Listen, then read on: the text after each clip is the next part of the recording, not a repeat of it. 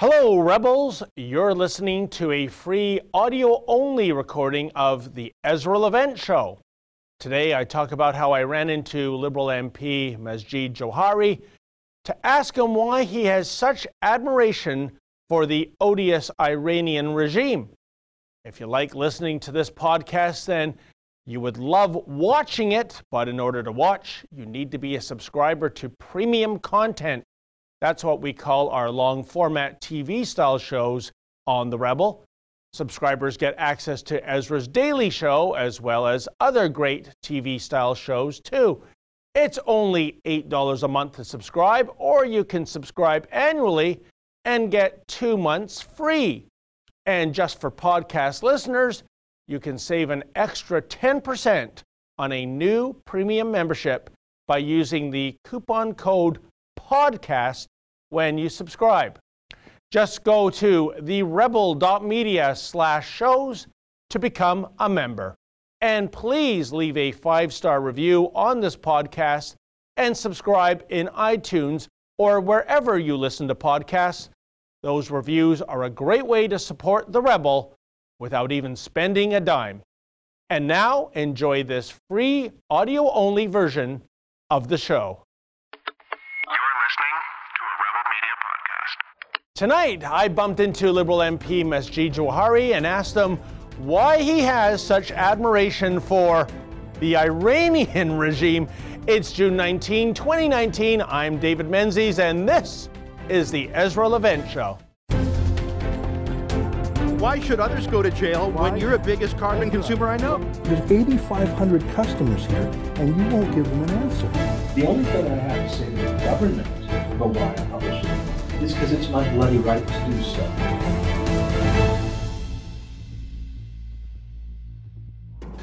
Well, I had an enlightening run-in on the weekend with Liberal M P Majid Jowhari. Jowhari was not on Parliament Hill, but in his hometown riding of Richmond Hill, apparently getting a head start on his re-election campaign. So it was that I made a detour from my original destination, that being the oh-so-retro-cool Three Coins restaurant, and tried to engage in some political discourse with this whiz-bang member of parliament who seems to have an, an admiration for totalitarianism. Uh, then again, that makes him a kindred spirit with Justin Trudeau, doesn't it?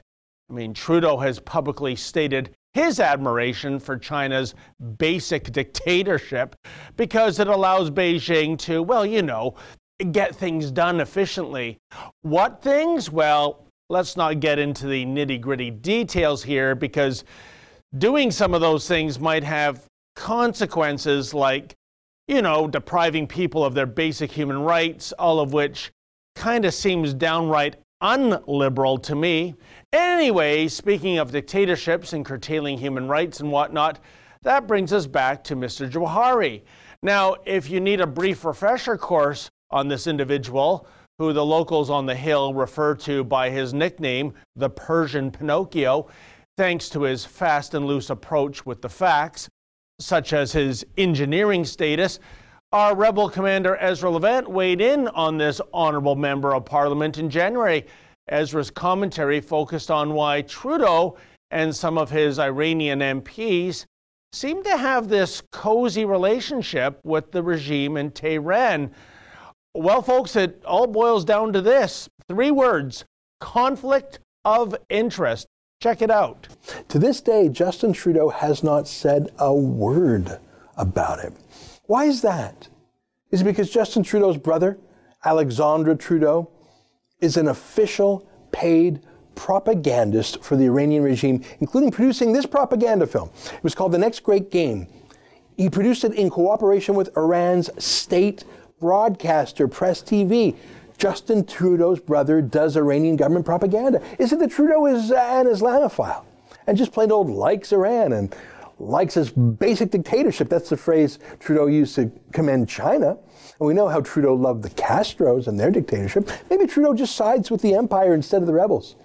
I don't know. Maybe it's to court Canadian Muslim voters. Maybe it's Bombardier, as it so often is. You know, they have a one hundred million dollars sale of their airplanes to Iran. Look at this. The headline here: Ottawa to finance Iran's Bombardier order. financed by Canadian taxpayers. Is that why Trudeau is siding with the regime? He wants his Bombardier deal to go through? Not a word from Trudeau on this whole thing. And from our foreign minister, Chrystia Freeland, just a three-line statement. Canada is encouraged by the Iranian people who are exercising their basic right to protest peacefully. We call on the Iranian authorities to uphold and respect democratic and human rights.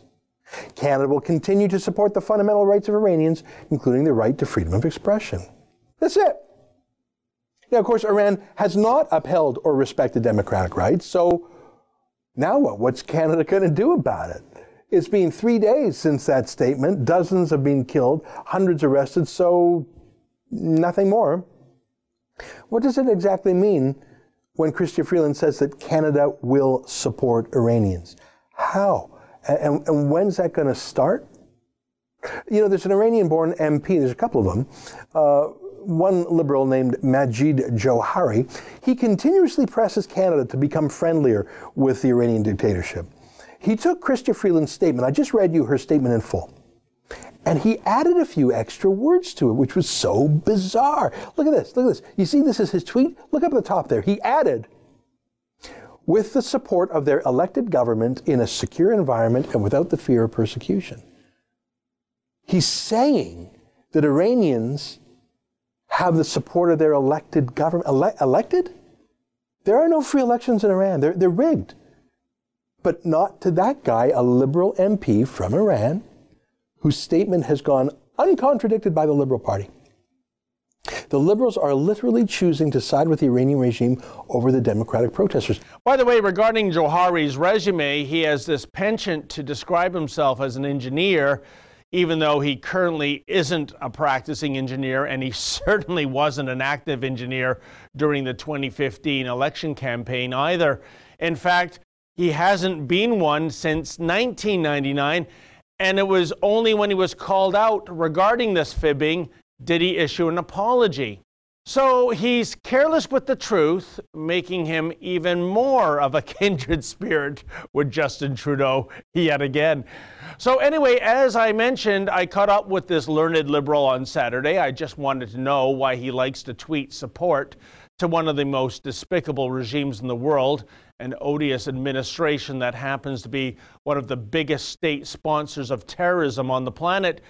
By the way, I should add, Jowhari's support of the mullahs in Iran has infuriated the vast majority of those in the Canadian Persian community, given that the reason they immigrated to Canada in the first place was due to the fact that living in Iran has become increasingly intolerable. Well, here's what Jowhari had to say to me. Hi there. Hey, how are you doing, sir? David Menzies. How's you doing there? Thank Listen, um, are you are you taping something? I am indeed. I want uh, to ask please, you, please stop why that. Did you support the Iranian regime in a I recent tweet? I did not tweet? support the Iranian regime. These are fake news. It's fake news. Um, do you have any? Well, the Iranian. Do you have any proof? Do you have any proof? Sir? Yes, your own tweet, you sir. Any, so no, my tweet is. What is your opinion of Iran? What is your opinion of the regime in Iran? Uh, that is something that we could discuss later. Oh, why not right now? We know it's one of the largest state sponsors of terrorism in the world. Would you agree with that, sir? There are terrorism going in there. This is yeah. So do you, do you, do you support the the regime then, Absolutely sir? not. Oh, then why did you tweet congratulations? Because, because I'm it? not tweeting congratulations, and you're faking your news. No, and I'm not I, faking no, my yes, news. Yes, you are. You are. You don't have any fact. You haven't had any facts. I haven't had any facts for local, four years, and you're harassing me, and I don't appreciate it. I'm not harassing yes, you, sir. sir. I'm in a public you're place asking you. You are in a public place, and I told you I do not support the, and I do not support the regime. I do not support the advocate for them, and you're accusing me of that. And if you put that in formal writing, then we can have a discussion later on. Okay. Then Thank you very wh- much. Why have is the local day. Richmond Hill Persian community that so I can upset? Do. Why don't you go ask them? Huh? Well, they you because you have tweeted your support. No, the, no, sir. You're you're faking, and that's not true. So yet again, when it comes to the federal Liberals, denial ain't just a river in Egypt. They sure don't like going on the record about the sordid stuff they support.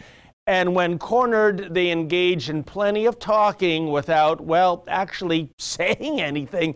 Kind of like that other Trudeau cabinet minister, Maryam Monsef. Remember her remarks to us during an event marking World Press Freedom Day in Toronto? Before we were frog-marched out of the building because, hey, apparently embracing World Press Freedom Day, according to Miz Monsef, is all about stifling freedom of the press if the journalist isn't one of Trudeau's state-sponsored stenographers. Check it out. Say, Minister Monsef, uh, David Menzies with Rebel Media. Just a quick question. Um, the United Nations, oh no, the United Nations uh, told our reporters they were banned from covering their conferences due to um, a directive from the Canadian government. Do you support that? I hope you support what we're doing here today, which is ensuring freedom of expression and an independent free press for your colleagues around the world. But, but that's precisely the point. Um, we traveled to Morocco, we traveled to Poland, and we were shut out of U N conferences because of an edict from your government. Does that sound like world press freedom to you, Minister?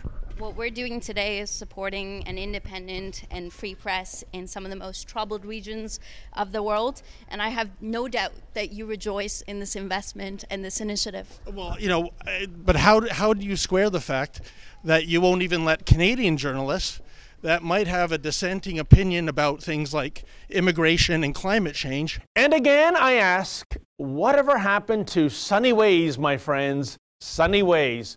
What happened to that often stated promise of open transparency? I think I know what you're thinking, folks, and I wholeheartedly agree. Namely, October twenty-first can't possibly come soon enough. Stay with us for more.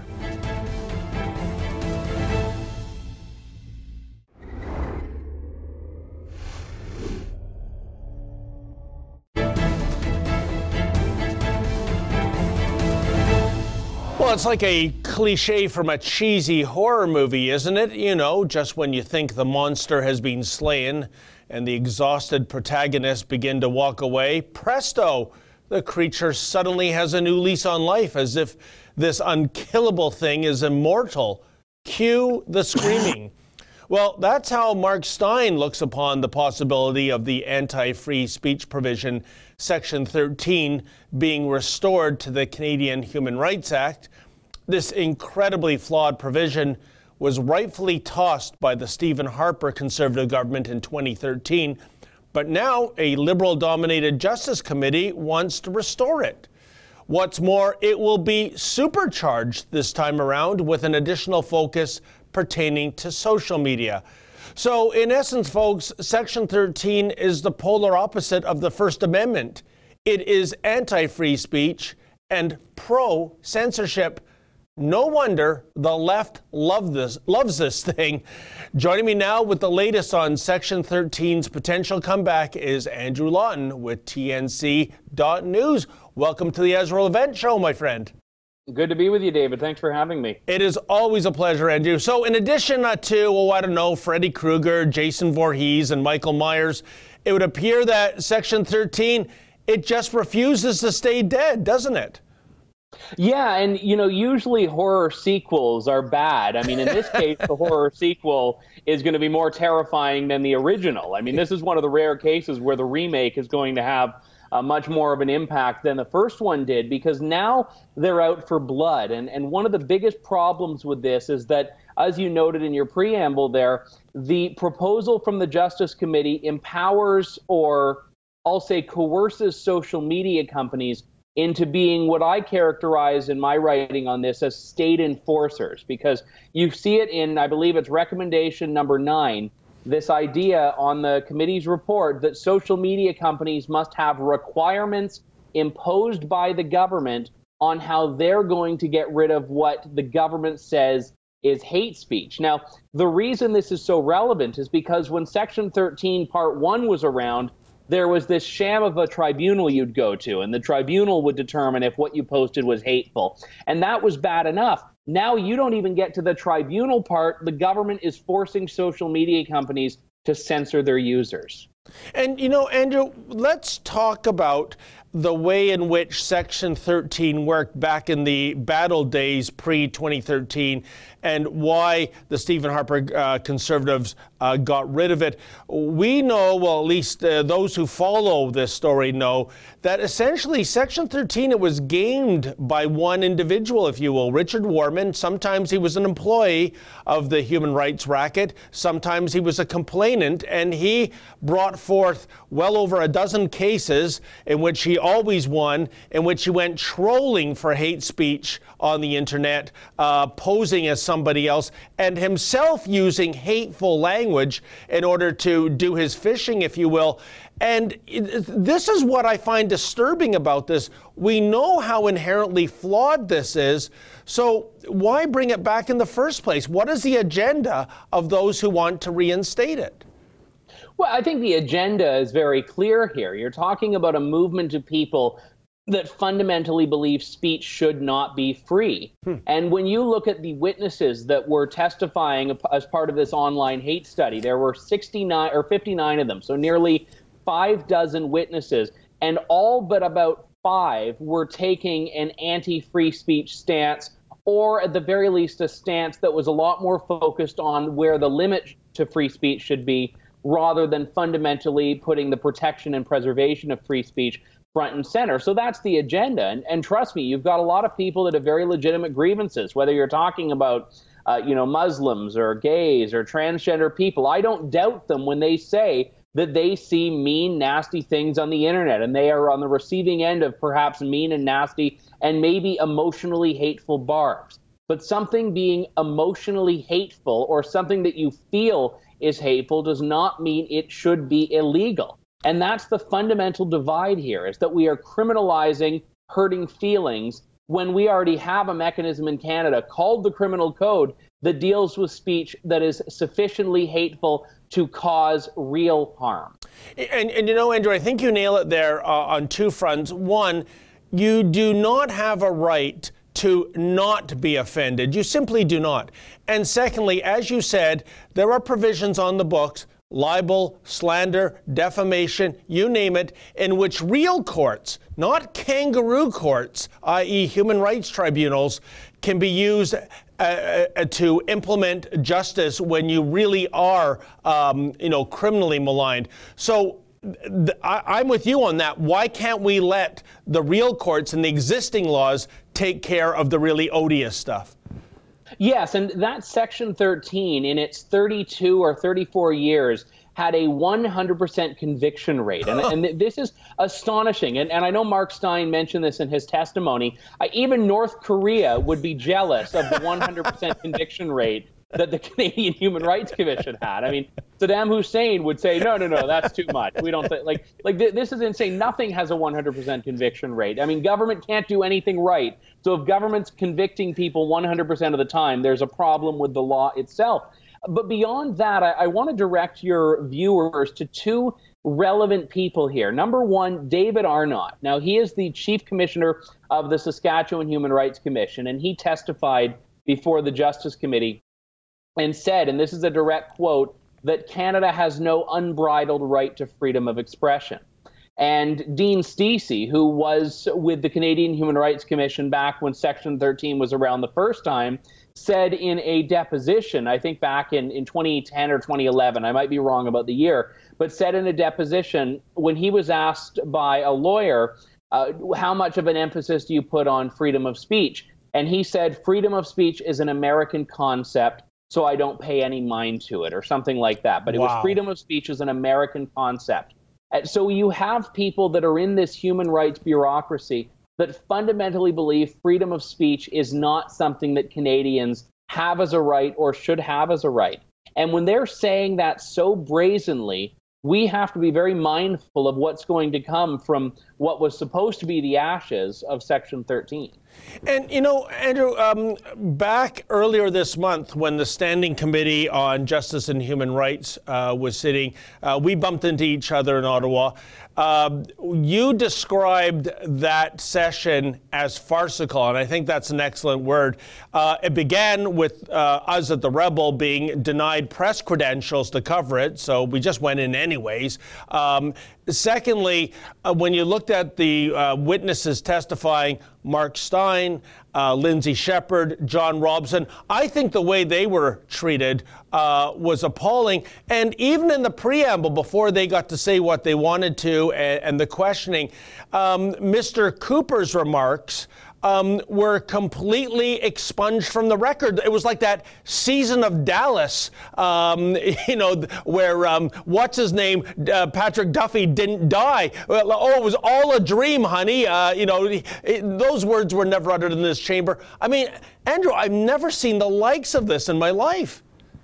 No, by the way, thanks for the spoiler alert. I uh, hadn't gotten around to watching that uh, that season yet. Uh, but uh, what actually I think is relevant here is that we're beyond parody. We're beyond satire. I mean, if I were to write a parallel universe in which I said, okay, and the committee studying free speech is going to pass a motion to censor someone, someone would look at me and say, oh, no, Andrew, that's not yet. No one would do that. That's not realistic. But but that's what happened. A discussion on free speech, and the M Ps unanimously, because the Conservatives abstained, unanimously voted to censor someone's words from the record. And I've got to tell you, David, it wasn't just that motion, which uh, really bothered me uh, on a visceral level, but it was when I went back and listened to the audio and found that even the audio, which was supposed to be a live, raw feed of the meeting, had been retroactively edited. Wow. Silence in the place of where Michael Cooper was speaking.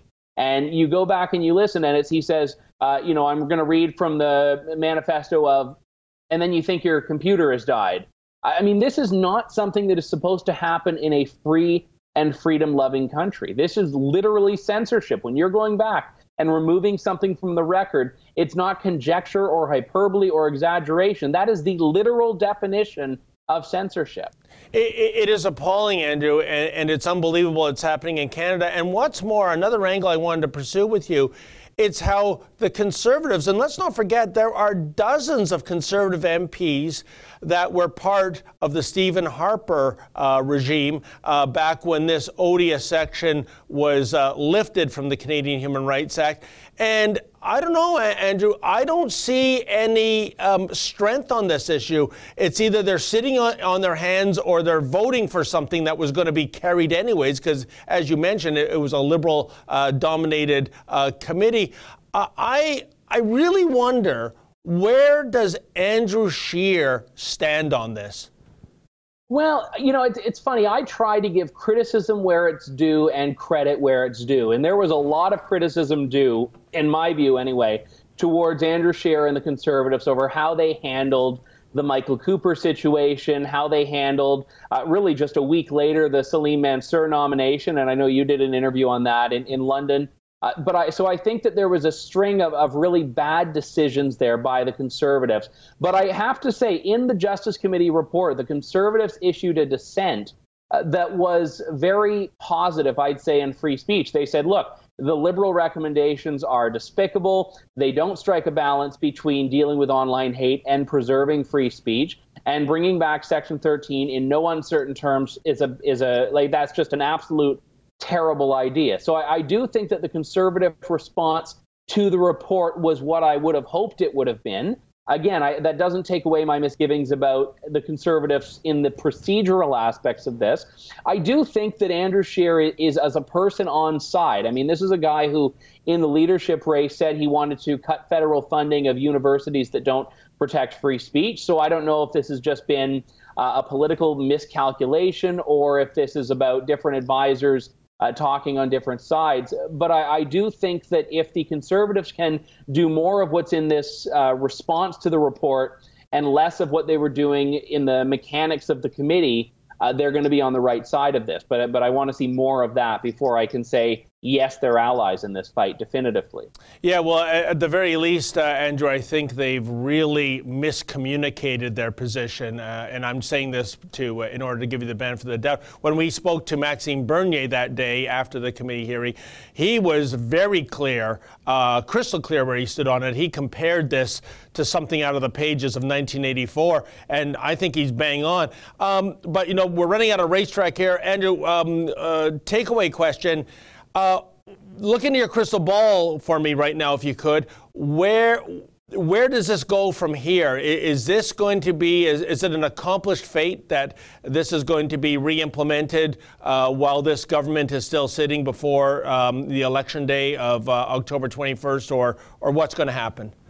Well, listen, we have very little runway left between now and the election when you talk about uh, sitting periods in the House of Commons. And even if the Liberals were to throw together a law and implement it, there's no way that gets through the House and the Senate and gets royal assent before the writ drops. Uh, so I, I don't think we have to worry. I mean, the famous last words they may be, but I, I don't think they have. we have to worry about something before the election. But I do think we need to worry about what a re-elected Liberal government will do with this, because now that this report is on the record, Michael Cooper's words aren't, this report is, the Liberals have the opportunity to use this as a jumping off point immediately into a new term to say, yeah, it's time to start tackling this. And, you know, if they win, I mean, nightmare scenario for Canadians, if the Liberals win a majority, that means there's no one to push back against this. So I, I don't think there's an imminent fear here, but I do think there is a, a genuine fear if the Liberals are reelected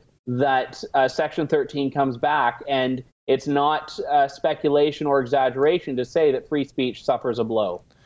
Well, you just mentioned something, uh, another Liberal majority. I, I think that's the kind of thing that would give Count Floyd white hair.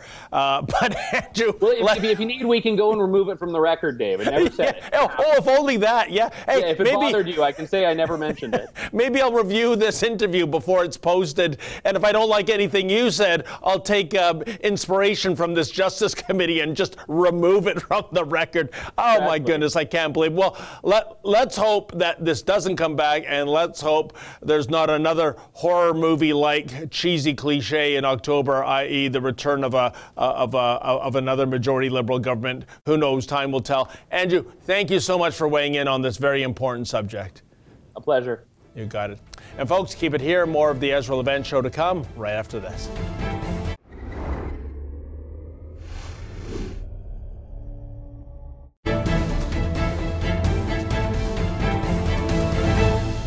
Folks, it's estimated that more than a million people clogged the streets of downtown Toronto today to pay homage to their basketball heroes, winners of the twenty nineteen N B A championship. And Toronto was going to show the world, much like Toronto did in nineteen ninety-two and nineteen ninety-three with the Blue Jays winning the World Series, how it's done to have a huge street party without any serious crime. Well, my cameraman Efren and I were here at the Atrium on Bay, and um, this broke out. Well,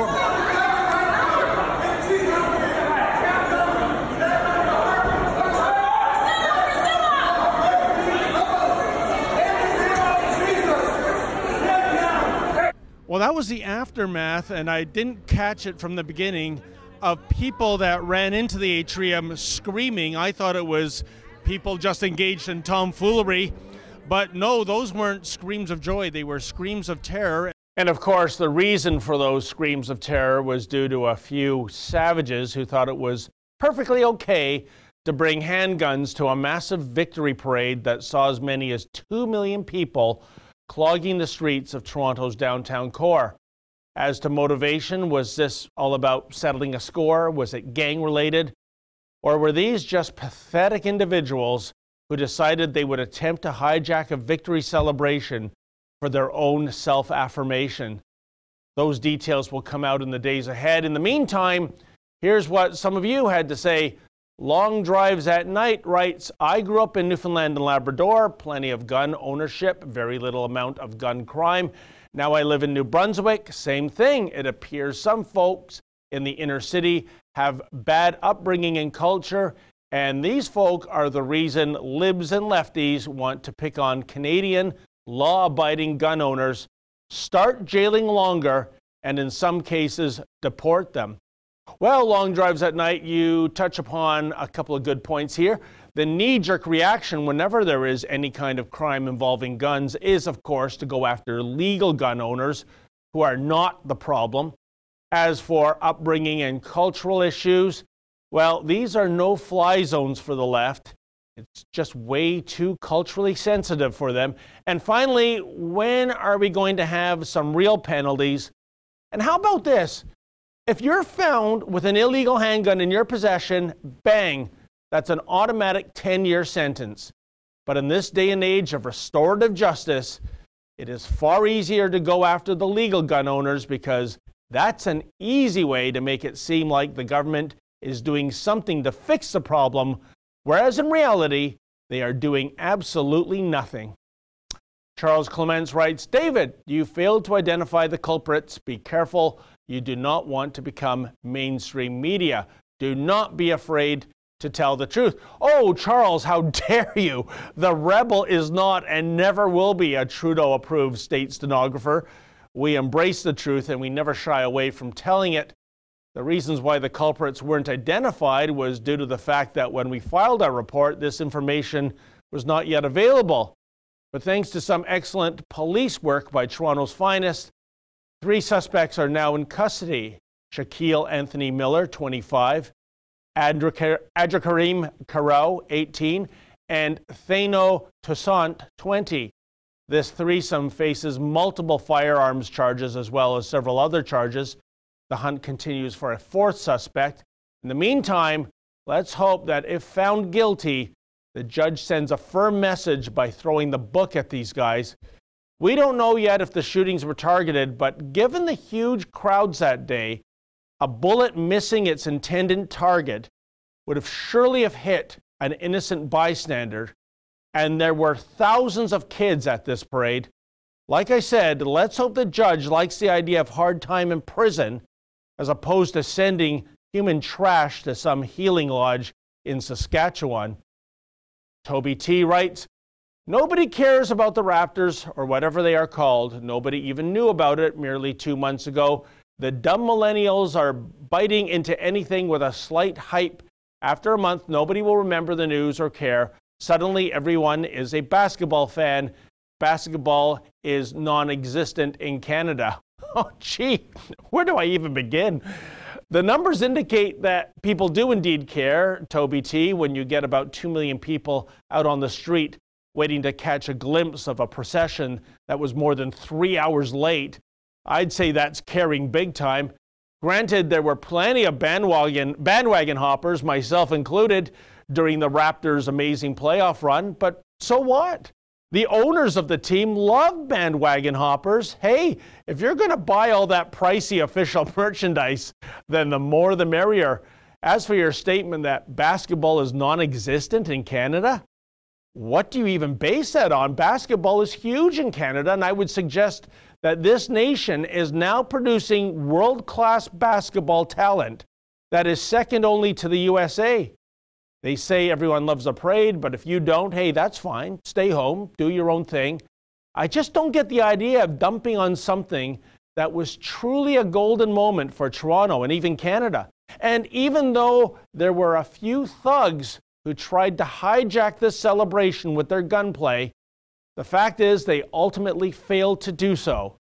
Unlike so many other victory parades in Europe and North America, for the most part, Hogtown lived up to its nickname of Toronto the Good. There was no rioting, there was no mass vandalism and looting, police cruisers were not overturned and set ablaze. All of this mindless crap has become a de rigueur occurrence at so many other sporting celebrations.